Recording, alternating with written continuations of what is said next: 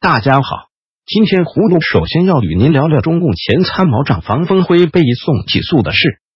今天，中共在官媒发布通告说，前中央军委联合参谋部参谋长房峰辉因严重违纪，涉嫌行贿、受贿、巨额财产来源不明犯罪，被移送审查起诉，并宣布取消房峰辉和张扬军级和上将军衔。今年九月中旬，已有媒体披露。王峰辉和中央军委政治工作部主任张扬被调查。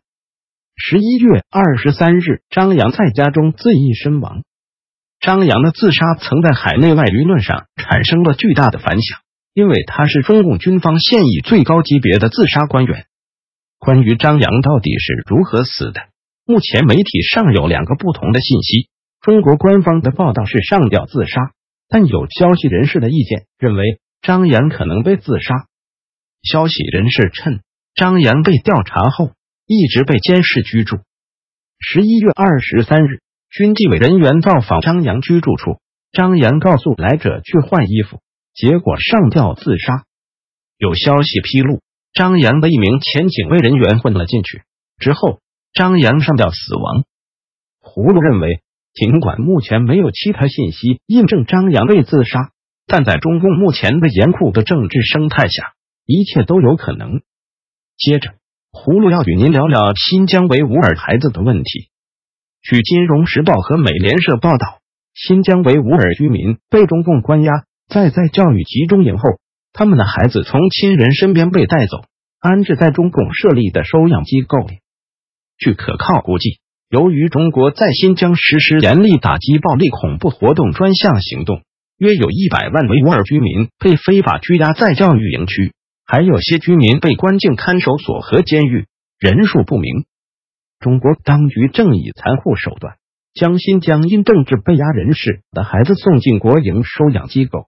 人权观察中国部主任索菲·理查森说：“这是政府荒谬政策的一环，加趁维护儿童福祉，使维吾尔儿童与亲人分开。”二零一六年十一月。中共新疆党委书记陈全国下令自治区政府官员在二零二零年之前将所有孤儿安置到收养机构中。人权观察和其他组织发现，中共当局禁止儿童在学校学习宗教事务，并且极力排斥民族语文，提倡以汉语为教学媒介，其目的在于灭绝维吾尔文化。胡鲁对中共的做法感到非常愤慨。非法拘禁上百万维吾尔人已经构成反人类罪行。目前当务之急是中共无条件释放维吾尔人，让这些孩子们回到他们父母身边，而不是去延续仇恨，对这些孩子进行集中管理和洗脑。当葫芦评论这个新闻，得知原国务委员、第十届全国人民代表大会常务委员会副委员长司马懿艾买提因病于十月十六日在北京逝世。享年八十四岁。最后，葫芦再与您谈谈一件因沙特记者卡舒吉失踪而引发的国际事件。贾尔麦勒艾哈迈德卡舒吉出生于一九五八年十月十三日，是沙特阿拉伯人，新闻工作者，也是华盛顿邮报专栏作者。二零一八年十月十一日，土耳其警方通报美国方面，称已掌握足够的证据证明卡舒吉。在十月二日进入沙特驻伊斯坦布尔领事馆时，被沙特特工所杀并分尸。之后，尸体组织被转移。卡舒吉曾于一九八零和九十年代数次访问本拉登。卡舒吉于二零一七年九月十八日逃离沙特阿拉伯，此后多次发表批评沙特的文章。十月二日，卡舒吉按照预约时间进入沙特领事馆领取离婚文件后失踪。据土耳其消息称，卡舒吉在沙特领事馆内遭到酷刑折磨，最后被杀害。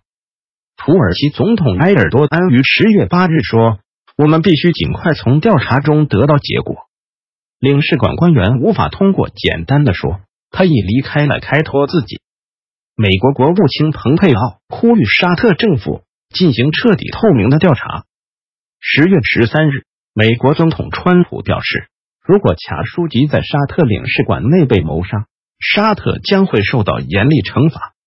十月十六日，美国国务卿蓬佩奥抵达利雅得，与沙特国王萨勒曼进行闭门会谈，讨论卡舒吉事件。根据两家美国媒体的报道，沙特政府准备承认失踪的记者卡舒吉被杀。报道称，卡舒吉的死是审问出了意外。美国有线电视新闻网报道说，行动本来是要从伊斯坦布尔的沙特领馆绑架卡书籍，将他带回沙特进行审问。葫芦对记者卡书籍的失踪感到不安。